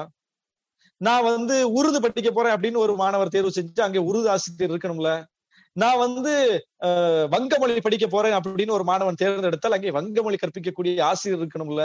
அந்த ஆசிரியருக்கு சம்பளம் கொடுக்கணும்ல. அப்போ ஒரு கல்விக்கூடத்தில் ஒரு பள்ளிக்கூட சூழலில் எல்லா பள்ளிக்கூடங்களிலும் இந்தியா முழுவதும் இப்படி எல்லா மொழிகளுக்குமான ஆசிரியர்களை நியமிப்பது என்பது சாதாரண விஷயமா? அது நடக்கிற விஷயமா முதல்ல? சரி நடக்கணும்னா அதுக்கு இந்திய அரசு நிதி கொடுத்திருக்கணும்ல. இந்திய அரசு இந்த கடைசி நிதிநிலை அறிக்கையில் கூட எந்த மொழிக்கு நிதி கொடுத்திருக்கிறது? இருபத்தி ரெண்டு மொழிகளுக்கும் சமமான நிதி பங்கீடு செய்திருக்கிறதா? அல்லது இந்திக்கும் சமஸ்கிருதத்துக்கும் மட்டும் செய்திருக்கிறதா? இருபத்தி ரெண்டு மொழிகளில் இருபது மொழிகளை புறந்தள்ளிவிட்டு இரண்டே மொழிகளுக்கு மட்டும் மேலதிக நிதியை ஒதுக்கி அந்த இரு மொழிகளை மட்டுமே ஊக்கப்படுத்தக்கூடிய செயல்பூர்வமான செயலை ஒரு பக்கம் செய்துவிட்டு இன்னொரு பக்கம் பேப்பர்ல காகிதத்துல மட்டும் எல்லா மொழி பேரையும் வச்சுக்கிட்டு நீ வந்து மாணவன்கிட்ட கொண்டு நீட்டினா இவன் கேட்கிற எந்த மொழிக்கும் ஆசிரியர் இருக்க மாட்டாங்க. கடைசியில அந்த பள்ளிக்கூடத்துல இருக்கிற ஆசிரியர் என்ன சொல்லுவாங்க? இந்திக்கு ஆசிரியர் இருக்காங்கப்பா நீ இந்தி எடுத்துக்கப்பாங்க என்ன அதுக்கு தானே நிதி கொடுத்துருக்காங்க? நீ சமஸ்கிருதம் படிக்கலாம்பா? ஆசிரியர் இருக்காங்க. சமஸ்கிருதம் சொல்லி தர்றதுக்கு பண்டிதர் இருக்காங்க. சமஸ்கிருதத்தை எடுத்துக்கேன்பா அப்படின்னு சொல்லுவாங்க. இப்ப அந்த பையன் என்ன செய்வான்? வழி இல்லாம இந்தியையோ சமஸ்கிருதத்தையோ தான் எடுப்பான். வேறு மொழியை அவன் படிக்க வேண்டும் என்று நினைத்தாலும் கூட இவங்க கூற்றுப்படியே நம்ம வர்றோம். இவங்க கூற்றுப்படியே இந்தியாவினுடைய மற்ற மாநிலங்களில் எல்லா மாநிலங்களிலும் ஒரு பையன் மூன்றாவது ஒரு மொழியாக விரும்பிய இந்திய மொழியை படிக்க வேண்டும் என்று நினைத்தாலும் கூட நடைமுறையில் அது என்னவாக இருக்கிறது என்று பார்த்தால் இல்லை. அப்ப நீ ஒரு கொள்கையை வைக்கிறதுக்கு முன்னாடி அந்த கொள்கைக்கான நிதியை பத்தி பேசணும்ல? அந்த கொள்கை எப்படி நடைமுறைக்கு வரும்னு பார்க்கணும்ல? அப்ப அது பற்றி எந்த விதமான தெளிவும் இல்லை. நிதிநிலை அறிக்கையில அதற்கு எந்த நிதியும் இல்லை. இந்திக்கு சமஸ்கிருதத்துக்கு மட்டும் தெளிவா இருக்கு. பார்வையில தெளிவா இருக்குது. நடப்புலையும் ரொம்ப சரியா இந்திய அரசு அதுக்கு நீதி செய்யுது அதுக்கு முன்னுரிமை கொடுக்கிறது. அந்த முன்னுரிமைங்கிறதே முதல்ல தவறு அல்லவா இருபத்தி ரெண்டு மொழிகளுக்கும் சம உரிமைத்தானே இந்திய அரசு வழங்கணும். இந்திய அரசு எல்லாருக்கும் பொதுவான அரசு தானே? இன்னைக்கு ஏர்போர்ட்ல என்ன நடந்துச்சு? ரெண்டு நாளைக்கு முன்னாடி திமுக நாடாளுமன்ற உறுப்பினர் போறாங்க. தமிழ்நாட்டில் ஏழு கோடி மக்கள் தமிழர்கள் இந்தியாவில் தமிழர்கள் ஏழு கோடி மக்கள் வாழக்கூடிய தமிழ்நாட்டுல தலைநகர் சென்னையில் இருக்கக்கூடிய விமான நிலையத்துல பணியாற்றக்கூடிய அதிகாரி அவங்கள்ட்ட வந்து நீங்க இந்தியில பேசுங்க அப்படின்னு சொல்ல இந்தியில பேசலன்னா நீங்க இந்தியரான்னு கேட்க அப்ப என்ன நிலைமை? இந்த இந்த உணர்வு இந்த செயல் ஏன் நடக்குது? ஒரு நாடாளுமன்ற உறுப்பினரை பார்த்தே வந்து இப்படி கேட்கிறாங்கன்னா சாதாரண மக்களை பார்த்து எப்படி கேட்பாங்க? அப்ப என்ன நிலை இங்கே ஊட்டப்பட்டிருக்குது? அப்ப இந்திய அரசினுடைய நடவடிக்கை இந்தியாவில் இருக்கக்கூடிய குறிப்பாக வடமாநிலங்களை சார்ந்த எல்லோருடைய மனதிலும் என்ன விதைத்திருக்கிறதுனா இந்தி தான் இந்தியாவின் மொழி என்பதை நிரூபிச்சிருக்குது. இந்தி தான் இந்தியாவினுடைய மொழி என்பதை புகுத்தி இருக்குது அதனால தானே ஒரு அஹ், காவல் அதிகாரி அதை கேக்குறாங்க. அப்படி கேக்குறாங்க அப்படி பேசுறாங்க. அப்ப அவர் வந்து தமிழ் தெரிந்தவராக இருந்திருக்க வேண்டும் அல்லவா ஏழு கோடி தமிழர்கள் வாழக்கூடிய தமிழ்நாட்டில் தலைநகரில் இயங்கக்கூடிய விமான நிலையத்திலேயே தமிழ் தெரியாத இந்தி மட்டுமே பேசக்கூடிய அதிகாரிகளை கொண்டு வந்து நியமிக்கிறார்கள் இது எவ்வளவு பெரிய அநீதி? இப்படி செயல்படுகிற அரசு இப்படி செயல்படுகிற மத்திய அரசு வந்து மும்மொழி கொள்கைன்னு சொன்னா அது நம்பும்படியா இருக்குதா? எந்த மொழியை வேண்டாலும் படிக்கலாம்ங்கிறதா நம்பும்படியா இருக்குதா? நம்பும்படியா ஒரு நடவடிக்கை இந்த விடுதலை இந்தியாவுல 75 ஆண்டு காலத்துல நடந்திருக்குதுன்னு ஒரு நடவடிக்கை சொல்ல முடியுமா? நம்பும்படியாக. இருபத்தி ரெண்டு மொழிகளுக்கும் இந்திய அரசு சம வாய்ப்பைத்தான் வழங்குகிறதுன்னு நாம நம்பும்படியாக இதுவரையில் ஒரே ஒரு செயல் இந்திய அரசு இருந்து வெளிப்படலையே. ஹார்வர்ட் பல்கலைக்கழகத்துல தமிழ் இருக்க அமையணும்னு உலக தமிழர்கள் எல்லாம் ஒன்று கூடி ஒவ்வொருத்தரும் பாக்கெட்ல இருந்த பணத்தை எடுத்து போட்டாங்க. நம்முடைய அஹ், ஓய்வு பெற்ற ஐஏஎஸ் அதிகாரி பாலச்சந்திரன் ஐஏஎஸ் இருபத்தஞ்சு லட்சம் ரூபாய் எடுத்து போட்டார். அவருடைய தனிப்பட்ட காசு. ஒரு மனிதர் இருபத்தஞ்சு லட்சம் கொடுத்தார். இப்படி ஏராளம் பேர் அமைப்புகள் கட்சிகள் தமிழ்நாடு அரசு பல கோடி ரூபாய் நிதி கொடுத்தது. இப்படி எல்லாரும் கொடுத்துதானே ஒரு இருக்கை அமைய வேண்டிய நிலைமை ஏற்பட்டது. அந்த இருக்கை அமைவதற்கு இந்திய அரசு செய்த பங்களிப்பு என்ன? தமிழ் தமிழ் வந்து இந்தியாவினுடைய ஒரு மொழி தானே? பட்டியலில் இருக்கக்கூடிய மொழி தானே? செம்மொழி தானே? இந்திய அரசே ஏற்றுக்கொண்ட மிகப்பெரிய போராட்டத்துக்கு பிறகு ஏற்றுக்கொண்ட செம்மொழி தானே? அங்கீகரித்த மொழி தானே? இந்தியாவினுடைய மூத்த மொழி தானே தொன்மையான மொழி தானே இலக்கண இலக்கிய வளங்கள் கொண்ட மொழி தானே ஒரு தகுதி இல்லாத மொழி இல்லையே ஒரு தரம் இல்லாத மொழி இல்லையே. தரமான தகுதி உள்ள ஒரு செறிவான மொழி. அந்த மொழிக்கு வந்து ஒரு பன்னாட்டு பல்கலைக்கழகத்துல ஒரு இருக்கை அமையுதுன்னா அது யார் எடுத்திருக்க வேண்டிய முயற்சி? அது உலகத்துல சிதறி கிடக்கக்கூடிய தமிழர்கள் எடுக்க வேண்டிய முயற்சியா? அது இந்திய அரசு எடுக்க வேண்டிய முயற்சி இல்ல? எங்க நாட்டுல இப்படி ஒரு மொழி இருக்கு. இந்த மொழியை உலகத்தின் கவனத்திற்கு நாங்க கொண்டு போறோம். உலகத்தினுடைய மிகப்பெரிய பல்கலைக்கழகத்துல கொண்டு போய் இருக்கை அமைத்து இந்த மொழியை நாங்க அறிமுகப்படுத்துறோம்னு சொல்ல வேண்டியது யாரு? இந்திய அரசு தானே சொல்லியிருக்கணும். சொல்லிச்சா? சொல்லல. சரி இந்திய அரசு சொல்லல. இந்திய அரசு செய்யல. தமிழ்நாடு அரசு தமிழ் தமிழர்கள் சேர்ந்த அந்த முயற்சி எடுத்து அந்த இருக்கை அமைவதற்கு போராடுறோம். பணத்தை திரட்டணும். அந்த பணத்தை கொண்டு போகணும்னா அங்க கொடுக்கணும்னா இந்திய அரசினுடைய நிதி அமைச்சகத்தினுடைய ஒப்புதல் வேணும் ஒத்துழைப்பு வேணும். கொடுத்துச்சா? அந்த பணத்தை கொண்டு போக முடியாத அளவுக்கு என்னென்ன இடையூறு செய்யணுமோ அத்தனை இடையூறும் இந்த இந்திய அரசு செய்யுது இன்னைக்கு தமிழ் வளர்ச்சித்துறை அமைச்சரா இருக்கிறார் மாஃபா பாண்டியராசன். இவர் வந்து அந்த இருக்கை அமைவதற்கு பல முயற்சிகள் எடுத்தவர். அவர் மேல நமக்கு பல முரண்பாடுகள் உண்டு விமர்சனங்கள் உண்டு. ஆனால் இந்த இருக்கை அமைவதற்காக பல முயற்சிகள் எடுத்தவர். போய் அமெரிக்காக்கெல்லாம் போனார் அவர். தமிழர்களை சந்தித்து நிதி திரட்டுவதற்கு அமெரிக்காவுக்கு பயணம் போனார். அமெரிக்கால இருந்துட்டு கனடாவுக்கு போறதுக்கும் கனடாலையும் போய் அங்கே உள்ள தமிழர்களை திரட்டி இதற்கான நிதியை திரட்டுவதற்கு ஒரு முயற்சி எடுப்போம்னு ஒரு அமைச்சர் போகும்போது தமிழர்கள் அஹ், திரளுவாங்க. அந்த நிதி அஹ், திரட்டுவது என்பது எளிமையாக நடக்கும். அப்படி கனடாவுக்கு போவதற்கு அமைச்சர் அரசாங்கத்தினுடைய ஒப்புதல் வேணும். விசா மட்டும் கிடைச்சா போறாது. இந்தியாவினுடைய அமைச்சக பொறுப்புகளில இந்த மாதிரி அரசு பொறுப்புகள் இருக்கிறவங்க ஒரு வெளிநாட்டுக்கு போறதா இருந்தா இந்திய அரசினுடைய ஒப்புதல் வேணும். அமெரிக்காவுக்கு போயிட்டு கனடாவுக்கு போவதற்கு முயற்சி செய்த போது இந்திய அரசு ஒப்புதல் கொடுக்கல. காரணம் அமெரிக்கால இருந்தே திரும்பி வந்தார் கனடாக்கு போக முடியாம. இந்த ஹார்வர்ட் பல்கலைக்கழக இருக்கை அமைவதற்கான முயற்சிக்காக கனடாக்கு போக முடியாத நிலைமை ஏற்பட்டது.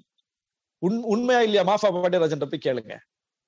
அப்போ இந்த எல்லா கட்சிங்க நிதி கொடுத்தோம். எல்லா கட்சியும் கொடுக்கும்போது தமிழ்நாடு பாஜக ஏன் இதுக்கு நிதி கொடுக்கலன்னு ஒரு கேள்வி எழுந்துச்சு. செய்தியாளர்கள் போய் அப்போதைய பாஜக தலைவராக இருந்த இப்போதைய தெலுங்கானா ஆளுநராக இருக்கக்கூடிய நம்முடைய சகோதரி அஹ், தமிழிசை அவர்கள்ட்ட போய் செய்தியாளர்கள் கேட்டாங்க. என்ன இப்படி ஹார்வர்ட் பல்கலைக்கழகத்துல தமிழ் இருக்கை அமைவதற்கு எல்லாரும் எல்லா கட்சியும் நிதி கொடுத்திருக்காங்களா? பாஜக கொடுக்குமா? தமிழ்நாடு பாஜகன்னு கேட்ட போது அதெல்லாம் கொடுக்க முடியாது. நிதி கொடுத்துதான் எங்களுடைய தமிழ் பற்றை நிரூபிக்கணும்னு அவசியம் கிடையாது. கட்சிகள் கொடுக்கறதுல அரசுக்காக கொடுக்குறாங்க விளம்பரத்துக்காக கொடுக்குறாங்கன்னு கொடுத்தவங்களையும் கொச்சப்படுத்திட்டு நாங்க நிதியும் தரமாட்டோம்னு வெளிப்படையா சொல்லிச்சு போச்சு சொல்லிட்டு போனாங்க அந்த அம்மா. இதுதான் தமிழுக்கான அங்கீகாரம் என்று வரும்போது தமிழுக்கான ஒரு அஹ், உரிமை என்று வரும்போது பாஜக வெளிப்பட்ட விதம். இப்படிப்பட்ட பாஜக மும்மொழி கொள்கைன்னு சொல்லிட்டு தமிழை வளர்க்கிறது தமிழை வளர்ப்பதற்கோ இந்தியாவில் உள்ள மத்த பட்டியலில் இருக்கக்கூடிய மற்ற இருபது மொழிகளை வளர்ப்பதற்காகவா இந்த அறிவிப்பை செய்து? அது நம்பும்படியாவா இருக்குது? அப்ப அவருடைய நோக்கம் அது அல்ல. ஏற்கனவே இந்திக்கும் சமஸ்கிருதத்துக்குமான எல்லா கட்டமைப்பையும் ஏற்படுத்தி விட்டார்கள். பள்ளிக்கூடங்களில் ஏற்கனவே வாரம் கொண்டாடி அதற்கான கட்டமைப்பை உறுதிப்படுத்தி விட்டார்கள். கட்டுக்கடங்காத நிதியை கொடுத்திருக்கிறார்கள். அப்போ ஒரு மொழி இரண்டு மொழிகளுக்கு சிறப்பு கவனம் கொடுத்து அந்த மொழிகளை இந்தியாவில் எந்த இடத்திலும் பரப்ப முடியும்? அப்படிங்கிற நிலைமை ஏற்கனவே உருவாக்கி வச்சுட்டாங்க. உருவாக்கி வச்சுட்டு மும்மொழி கொள்கைன்னு சொல்லும் போது அந்த கட்டமைப்பு ஏற்படுத்தப்பட்ட மொழியைத்தான் கற்பிக்கிற சூழல் இருக்குமே தவிர கட்டமைப்பை உருவாக்கப்படாத ஆசிரியர்களை இல்லாத நிதியை ஒதுக்கப்படாத இருபது மொழிகளுக்கும் எப்படி ஒரு கற்கும் சூழல் உருவாகும்? இப்போ வாய்ப்பு இல்லை அப்ப இந்த மும்மொழி கொள்கை என்பது பித்தலாட்டம்.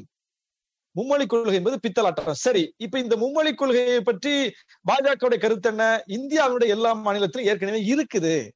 தமிழ்நாட்டுல தான் இல்ல. இப்ப கூட பாஜக தலைவர் சொல்லியிருக்கிறார். இந்தியாவினுடைய எல்லா மாநிலங்களிலும் இருக்குது. மும்மொழி கொள்கை ஏற்றுக்கொண்டு மும்மொழி கொள்கை தான் நடைமுறையில் இருக்குது. தமிழ்நாடு தான் ஏற்கல அப்படின்னு சொல்றாங்கல்ல. அப்ப ஏற்கனவே மும்மொழி கொள்கை இருக்குதுன்னா ஏற்கனவே இருக்கக்கூடிய எல்- எந்தெந்த மாநிலங்கள்ல தமிழ் சொல்லிக் கொடுக்கப்பட்டது எந்தெந்த இந்த மும்மொழி கொள்கையின் அடிப்படையில்? ஏற்கனவே இருக்கு நீ சொல்லிட்டல எந்தெந்த மாநிலங்களில் தமிழ் வளர்க்கப்பட்டிருக்கிறது? எந்தெந்த மாநிலங்களில் தமிழ் கற்பிக்கப்படுகிறது? தமிழை கற்பிப்பதற்கு ஆசிரியர்கள் நியமிக்கப்பட்டிருக்கிறார்கள். உத்தரப்பிரதேசத்திலிருந்து நீ ஒரு வெள்ளரிக்கை கொடு. கர்நாடகத்திலிருந்து ஒரு வெள்ளரிக்கை கொடு. நீ குஜராத்ல இருந்து ஒரு வெள்ளரிக்கை கொடு. வங்கத்துல இருந்து ஒரு வெள்ளறிக்கை கொடு. ஆசிரியர் மாணவன் எடுக்கிறானோ இல்லையா அது வேற. எடுத்தால் அவனுக்கு கற்பித்துக் கொடுப்பதற்கு ஆசிரியர்கள் நாங்க வச்சிருக்கிறோம். நீ ஒரு வெள்ளறிக்கை கொடு பார்ப்போம் எந்த அளவுக்கு தமிழை கொண்டு போய் சேர்த்திருக்கீங்க? எந்த பல்கலைக்கழகத்துல தமிழ் இருக்கு இருக்கு இந்தியாவுல? எந்த பல்கலைக்கழகத்துல தமிழை கொண்டு வந்து சேர்ப்பதற்காக மற்ற மொழிகளை கொண்டு வந்து சேர்ப்பதற்காக இந்திய அரசு முயற்சி எடுத்திருக்குது? இல்லையே. தாய்லாந்துக்கு போனாரு பிரதமர் மோடி. அங்க அங்க உள்ள ஒருவர் திருக்குறளை தாய்மொழியில் அவர் முயற்சியில மொழிபெயர்த்து வச்சிருந்தாரு. பிரதமர் வர்றாருன்னு சொன்னோட பிரதமர் கையால கொடுத்து வெளியிட்டார். இந்திய அரசு எடுத்த முயற்சியா? தாய்மொழியில் வந்து திருக்குறளை கொண்டு போய் சேர்ப்போம். அந்த மொழியில கொண்டு போய் சேர்ப்போம் இந்த மொழியில கொண்டு போய் சேர்ப்போம்னு இந்திய அரசு நிதி ஒதுக்கி இந்திய அரசு ஆய்வு செய்ய சொல்லிச்சா? இந்திய அரசு அப்படி ஊக்கப்படுத்துச்சா? இங்க சென்னை பல்கலைக்கழகத்துல ஜாக்கிர் ஹுசைன் ஒரு பேராசிரியர் இருக்கார் அரபு அரபு துறையில. அவர் என்ன பண்றாருன்னா அவருடைய முயற்சியில திருக்குறளை அரபியில மொழிபெயர்க்கிறார். அதன் மூலம் சவுதி அரேபியால போய் அரபியிலேயே திருக்குறளை அரங்கேற்றிட்டு வந்தார். நிகழ்ச்சிகள்லாம் நடத்தினாங்க. தமிழ்நாடு அரசு நிகழ்ச்சிகள் நடத்தி அவருடைய அந்த அரபி மொழியில் திருக்குறள் அரங்கேற்றத்தை செய்தாங்க. இதெல்லாம் வந்து தமிழ்நாடு அந்த அந்த நபர் அந்த நபருடைய பணியை பாராட்டி அரசு என்று இப்படித்தான் நடக்குதே தவிர இந்திய அரசு என்ன செஞ்சிருக்குது? உலகத்தினுடைய எந்தெந்த மொழிகள்ல போய் தமிழினுடைய இலக்கிய வளங்களை கொண்டு போய் சேர்த்திருக்குது? ஒண்ணுமே இல்லையா. அப்ப எதுவுமே செய்யாம வெறும் வாய்ப்பந்தல் போடுவது.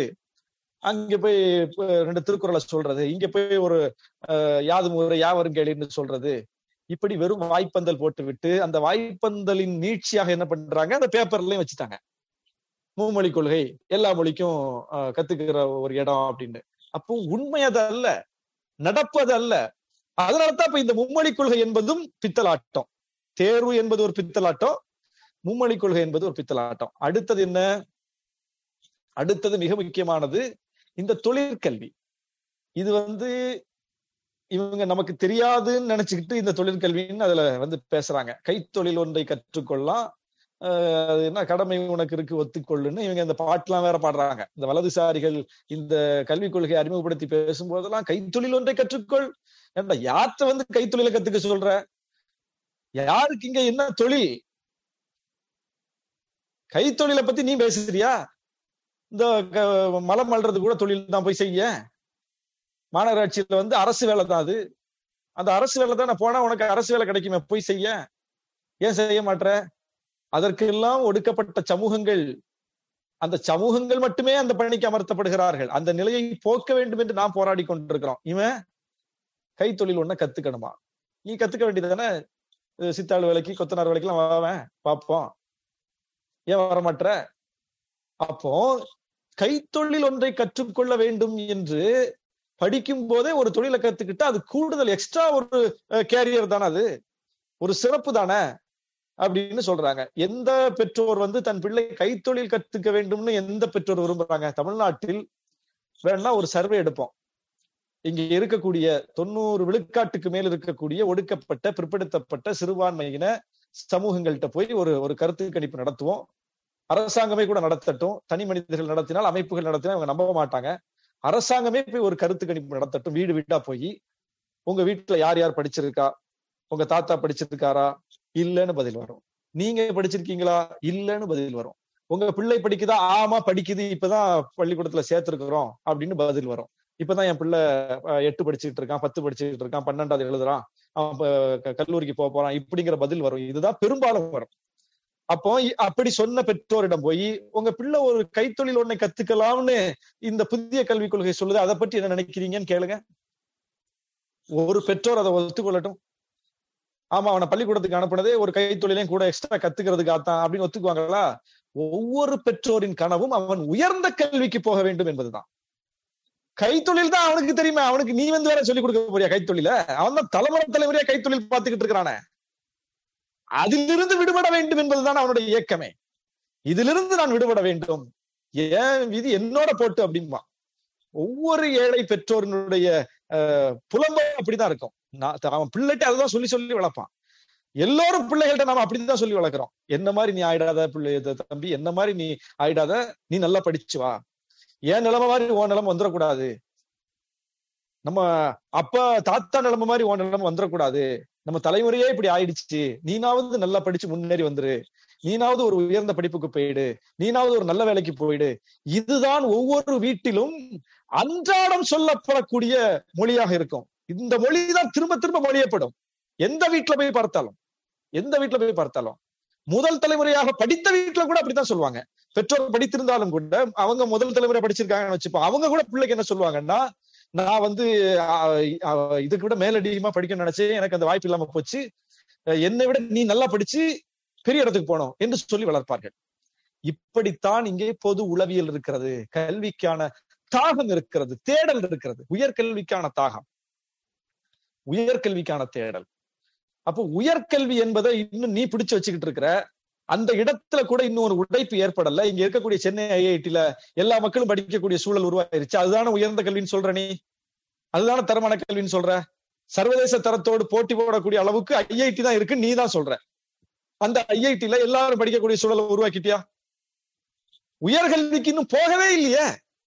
உயர்கல்வியினுடைய வாசலையே இந்த பிள்ளைகள் இந்த நாட்டினுடைய கோடான கோடி மக்கள் அடையவே இல்லை எட்டவே முடியல. அப்படியே போனா கூட மிக கடினப்பட்டு போனா கூட நீ சொல்லக்கூடிய எல்லா தேர்வையும் எதிர்கொண்டு நீ சொல்லக்கூடிய எல்லா முட்டுக்கட்டைகளையும் தாண்டி நீ வைக்கக்கூடிய நெருக்கடியெல்லாம் தாண்டி ஒரு பிள்ளை உள்ள நுழைஞ்சிட்டா கூட அங்க தொடர்ந்து படிக்க முடியாத சூழலை உருவாக்கி தற்கொலை வரைக்கும் தள்ளி விட்டுற இந்த இப்ப கூட ஐஐடில ஒரு மா- மாணவி ஃபாத்திமா லத்தீப் அப்படிதான் தற்கொலை செய்யப்பட்டார்.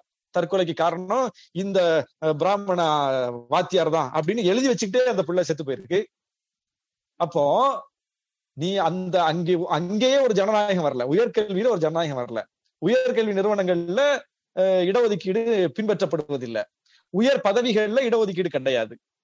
இப்படி ஒரு நெருக்கடியை எல்லா இடத்துலயும் ஏற்படுத்தி வச்சுட்டு இப்படி முட்டுக்கட்டைகள் அங்கங்கே போட்டு வச்சுக்கிட்டு நீ வந்து அஹ், இப்படி ஒரு கல்விக் கொள்கையை கொண்டு வந்து வச்சு அதுல தொழிற்கல்வின்னு சொன்னா நீ எல்லா வாய்ப்பையும் கொடுத்துட்டு சொல்றியா? இல்லையே. எல்லா வாய்ப்பையும் கொடுத்தாலும் சொல்லக்கூடாது. அப்படி இருக்கும்போது எந்த வாய்ப்பும் தராமல் எல்லா உயர்கல்வி வாய்ப்புகளும் மறுக்கப்படுகிற நிலையில் நீ எட்டாம் வகுப்பிலேயே தொழிற்கல்வின்னு கொண்டு வந்து வச்சா என்ன ஆகும்? என்ன ஆகும் அப்போ நீ வந்து இடைநிற்றல் அதிகமாகும். அப்போ நுழைவுத் தேர்வை வச்சு பொதுத் தேர்வை வச்சு இடைநிற்றல் அதிகமாகணுங்கிறது உன் இலக்கு. அப்படியே அவன் மூணாவது தாண்டி அஞ்சாவது தாண்டி எட்டாவது வரைக்கும் வந்துட்டான்னா எட்டாவதுக்கு மேலையும் அவன் வந்து அஹ், முன்னேறி உயர்கல்விக்கு போயிடக்கூடாது. அவன் ஐஐடிக்கு போயிடக்கூடாது. அவன் ஐஐஎம்முக்கு போயிடக்கூடாது. அதெல்லாம் காலங்காலமா எவன் பிடிச்சு வச்சிருக்கானோ அவன்கிட்ட மட்டுமே தான் இருக்கணும். அப்ப அவனை எட்டாவதுலயே ஃபில்டர் பண்ணி மடை மாற்றணும்னா ஐஐடிக்கு போகணும்னு நினைக்கிறவன ஐடிஐக்கு போற அனுப்புற வேலை இது. அவன் எட்டாவது தாண்டி ஒன்பதாவது தாண்டி பத்தாவது தாண்டி பன்னெண்டு தாண்டி வந்துட்டான்னா அவன் ஐஐடிக்கு போகணும்னு வருவான். நீ எட்டாவதுலயே தொழிற்கல்வி அறிமுகப்படுத்தி அவனை ஐஐடிக்கு போக வேண்டியவனா ஐடிஐக்கு அனுப்புற பாரு. அங்கதான் இந்த கல்விக் கொள்கை மோசடியான கல்விக் கொள்கைன்னு சொல்றான். ஏன் ஐஐடில போய் சொல்ல வேண்டியதானே தொழிற்கல்வி ஒண்ணு கத்துக்குங்கன்னு. அங்கே கொண்டு நீட்ட வேண்டியதானே அப்ப இங்க எட்டாம் வகுப்புல வந்து நீட்டிய இதனுடைய சூழ்ச்சி என்ன? அப்ப வந்து நீ வந்து எட்டாம் வகுப்பு மாணவன்ட்ட வந்து தொழிற்கல்வி பட்டியல நீட்டுறாங்கன்னு வச்சுப்போம் நீட்டுறாங்க. இதுல இருந்து நீ ஒரு கோர்ஸ் எடுத்து படிப்பா. ஒரு தொழிற்கல்வி உனக்கு வந்து அரசாங்கமே அறிமுகப்படுத்துது அப்படின்னு ஒரு லிஸ்ட கொடுக்குறாங்கன்னா ஒரு தச்சு வேலை செய்யக்கூடிய பின்னணியிலிருந்து வரக்கூடிய மாணவன் அந்த லிஸ்ட பார்த்துட்டு எதை தேர்ந்தெடுப்பான்? அவனுக்கு எது பரிச்சயம்? அவனுக்கு எது ஈஸியா வரும்? அவன் அந்த இடத்துல அந்த அட்மாஸ்பியருக்குள்ள பெர்ஃபார்ம் பண்ணணும்னு நினைப்பான். அப்ப எதுல அவன் பெர்ஃபார்ம் பண்ணுவான்? இது ஒரு உளவியல். இப்போ ஒரு ஒரு பட்டியல் நமக்கு தரப்படுதுன்னா நம்ம எந்த அட்மாஸ்பியர்ல இருந்து வர்றோமோ எதை நம்ம ஈஸியா அதுல வந்து நம்ம பெர்ஃபார்ம் பண்ண முடியுமோ அதை நோக்கித்தானே நம்முடைய பார்வை போகும். அப்போ ஒரு ஐம்பது மாணவர்கள் இருக்கிற இடத்துல இதை இதை நம்ம எடுத்தா இதுல ஈஸியா நம்ம வந்து அடிச்சு தூக்கிடலாம். இதுல நம்ம பெர்ஃபார்ம் பண்ணிடலாங்கிற நம்பிக்கை அவனுக்கு எதுல வரும்? அவனுக்கு எது தெரியுமோ அவனுக்கு எது பரிச்சயமோ அதுலதான் டக்குன்னு அவன் பார்வை போகும். அப்ப கார்பன்டர் அப்படின்னு எடுத்துட்டா அதுக்குள்ள நாம போய் பெர்ஃபார்ம் பண்ணலாம். இந்த அட்மாஸ்பியருக்குள்ள நாம இதுல சிறந்தவனா வெளிப்படலாம் அப்படிங்கிற மனநிலை தான் ஒரு மாணவனுக்கு வரும். இப்படியே எவன் எவனுக்கு எந்தெந்த பிள்ளைக்கு எந்தெந்த தொழில் பரிச்சயமானதோ எந்தெந்த தொழில் பின்னணியாக இருக்கிறதோ அந்தந்த தொழிலை தேர்வு செய்வார்கள். ஒரு ஏசி மெக்கானிக்கு பையன் ஏசி மெக்கானிக்கு தான் எடுப்பான். ஒரு ஆட்டோ மெக்கானிக்கு பையன் ஆட்டோ மெக்கானிக்கு தான் ஆட்டோமொபைல தான் எடுப்பான். இது எங்க கொண்டு போகுது? இதைத்தானையா விரட்டி அடிச்சது தமிழ்நாடு. இதைத்தானே ராஜாஜி கொண்டு வந்தாரு. இதைத்தானே விரட்டி அடிச்சது தமிழ்நாடு. நீ இன்னைக்கு அதுக்கு வார்த்தையை மாற்றி தேன் தடவிய வார்த்தைகள்ல நீ வந்து அதுக்கு வேறு ஒரு முலாம் பூசி அதையே கொண்டு வந்து அறிமுகப்படுத்தினா எங்களால் எப்படி ஏற்றுக்கொள்ள முடியும்? அதனால்தான் இந்தியா எதிர்க்கிறதோ இல்லையோ தமிழ்நாடு எதிர்க்கிறது. ஏன்? இந்தியாவில் இருக்கிறவனுக்கு இதனுடைய நுட்பத்தை புரிஞ்சக்கூடிய அளவுக்கு இன்னும் அறிவு வரல. எங்களுக்கு அறிவு வந்துருச்சு. எங்களுக்கு பகுத்தறிவு இருக்குது. எங்களுக்கு பெரியார் போன்ற மகத்தான தலைவர்கள் சுயமரியாதையை ஊட்டி விட்டு போயிருக்கிறார்கள். அதனால நாங்க கேள்வி கேட்கிறோம். அதனால நாங்க எதிர்க்கிறோம். இந்தியா ஏற்கல இந்தியா இந்தியா ஏற்றுக்கிச்சு இந்தியா ஏற்றுக்கிச்சு இந்தியா எல்லா மாநிலங்களும் எல்லாத்தையும் தான் ஏத்துக்கிட்டானே. அதனாலதான் அவன் பின்தங்கி இருக்கிறான். அதனாலதான் அவன் இன்னும் இருபது பெர்சன்டேஜ் ரேஷியோ இதுல இருக்கான் ஜிஆர்ல இருக்கிறான். ரேஷியோ அப்படி காட்டுது. நாங்க நாற்பத்தி ஒன்பதுல இருக்கிறோம்னா நாங்க அதை ஏற்காததுனால தான் இருக்கிறோமே. நீ கொண்டு வருகிற அனைத்தையும் மறுத்ததனால் நாங்க நல்லா இருக்கிறோம். அதை ஏற்றுக்கொண்டதுனால அவன் பின்தங்கி இருக்கிறான். பீகார் பின்தங்கி இருக்கிறான்னா அப்படித்தான் இருப்பான். பீகாருக்கு மொழி இந்தியா உத்தரப்பிரதேசத்துடைய மொழி இந்தியா எந்த மாநிலத்தின் மொழி இந்தி அந்த மாநிலங்களுக்குன்னு ஒரு தாய்மொழி உண்டல்லவா? ஒவ்வொரு மாநிலத்திற்கும் அந்த மொழியெல்லாம் என்ன ஆச்சு அந்த மொழியினுடைய நிலை என்ன? வட மாநிலங்கள் முற்றாக இன்றைக்கு இந்தி தான் அந்த மாநிலங்களின் மொழின்னு ஒரு தோற்றம் ஏற்பட்டு போச்சா? இதுக்கு என்ன காரணம்? அந்தந்த மண்ணுக்குரிய தாய்மொழிகள் ஒண்ணுக்கு பல தாய்மொழிகள் உண்டு. ஒன்றுக்கும் மேற்பட்ட தாய்மொழிகள் ஒவ்வொரு மொழிக்கும் உண்டு. என்ன ஆச்சு அதெல்லாம்? எந்தெந்த மொழின்னு கூட இன்னைக்கு நம்மளால சொல்ல தெரியல. சொல்ல தெரிய சொல்ல முடியாத அளவுக்கு அங்கே இந்தி மயப்பட்டு விட்டது. ஆனா தமிழ்நாட்டுல அப்படி சொல்ல முடியுமா? அப்போ நாம வந்து நம்முடைய மொழி கொள்கை நம்முடைய சமூக நீதி கொள்கையால் தான் மேலோங்கி இருக்கிறோம். இந்தியாவுல வந்து எந்த மாநிலமும் அரசியலமைப்பு சட்டத்தை திருத்தணும்னு குரல் கொடுக்கலையே முதன் முதல்ல நாம தானே போய் குரல் கொடுத்து சட்டத்தை திருத்தணும் சமூக நீதிக்காக. அப்ப தமிழ்நாடு தான் இந்தியாவிலிருந்து வேறுபட்ட மாநிலம். இந்தியாவில எந்த மாநிலமும் மாநில சுயாட்சி தீர்மானத்தை போடலையே சட்டசபையில. நாம தானே போட்டோம். நம்மளை பார்த்து தானே பிறகு எல்லாம் போட்டாங்க. பங்கமும் பஞ்சாபும். அப்ப அதுல நாம தான் வழிகாட்டணும். அறுபத்தி ஒன்பது விழுக்காடு இடஒதுக்கீடு இந்தியாவில எந்த மாநிலத்துல இன்னைக்கு வரைக்கும் இல்லையே. ஐம்பது விழுக்காட்டுக்கு மேல இடஒதுக்கீடு போகக்கூடாதுன்னு உச்ச நீதிமன்றமே வரம்பு வச்சிருக்குது. அந்த வரம்பையே உடச்சு அறுபத்தி ஒன்பது விழுக்காடு இடஒதுக்கீடு நாம தானே சட்டமாக்கணும். அப்ப நாங்க தான் இந்தியாவில இருந்து வேறுபட்ட மாநிலம். அப்ப இந்தியை ஏற்க மாட்டோம்னு சொல்லி நேருட்ட உறுதிமொழி வாங்கினது தமிழ்நாடு தான். இந்திய வந்து இந்தி பேசாத மாநிலங்களின் மீது திணிக்க மாட்டோம்னு நேர்வை சொல்ல வச்சது தமிழ்நாடு. அறுபத்தி ஒன்பது விழுக்காடு இடஒதுக்கீடு பின்பற்றுறது தமிழ்நாடு. கல்வியில் நாற்பத்தி ஒன்பது விழுக்காடு ஜிஆர் வைத்திருக்கிற மாநிலம் தமிழ்நாடு. அரசியலமைப்பு சட்டத்தை திருத்திய மாநிலம் தமிழ்நாடு. எனவே இந்தியாவில் மற்ற மாநிலங்கள் ஏற்கவில்லை என்றால் அது ஏற்காவிட்டால் அதை பற்றி எங்களுக்கு பிரச்சனை இல்ல. தமிழ்நாடு ஏற்றுக்கொண்டு என்னவாகி இருக்கிறது அவர் ஏற்காமல் என்னவாகி இருக்கிறாருங்கிறது தான் பிரச்சனைங்க அப்ப அந்த அடிப்படையில் பார்க்கும்போது தமிழ்நாடு முற்போக்கு மாநிலம் முன்னேறிய மாநிலம். நீ ஏதாவது செய்யணும்னா தமிழ்நாட்டை பார்த்து செய் தமிழ்நாட்டை பின்பற்றி செய் தமிழ்நாட்டை இந்திய மயப்படுத்து. இந்தியாவை தமிழ்நாடு மயப்படுத்தாது. தமிழ்நாட்டை இந்திய மயப்படுத்து. தமிழ்நாட்டின் கொள்கைகளை இந்திய மயப்படுத்து. இந்தியா முன்னேறும். நாங்கள் இந்தியாவின் நலனிலிருந்து சொல்லுகிறோம். நீ வைக்கிற கொள்கை என்பது இந்தியாவை பின்னோக்கி அழைக்கிற கொள்கை. தமிழ்நாட்டின் கொள்கை என்பது தமிழ்நாட்டை மட்டுமல்ல இந்தியாவையே முன்னோக்கி அழைக்கிற கொள்கை. எனவே தமிழ்நாட்டின் கொள்கையை பின்பற்ற சொல்லுவோம். தமிழ்நாட்டின் கொள்கையில் உறுதியாக நிற்போம். இது கல்வி கொள்கை அல்ல கல்வி மறுப்பு கொள்கை என்பதை உறக்க சொல்லி முறியடிப்போம். நன்றி வணக்கம்.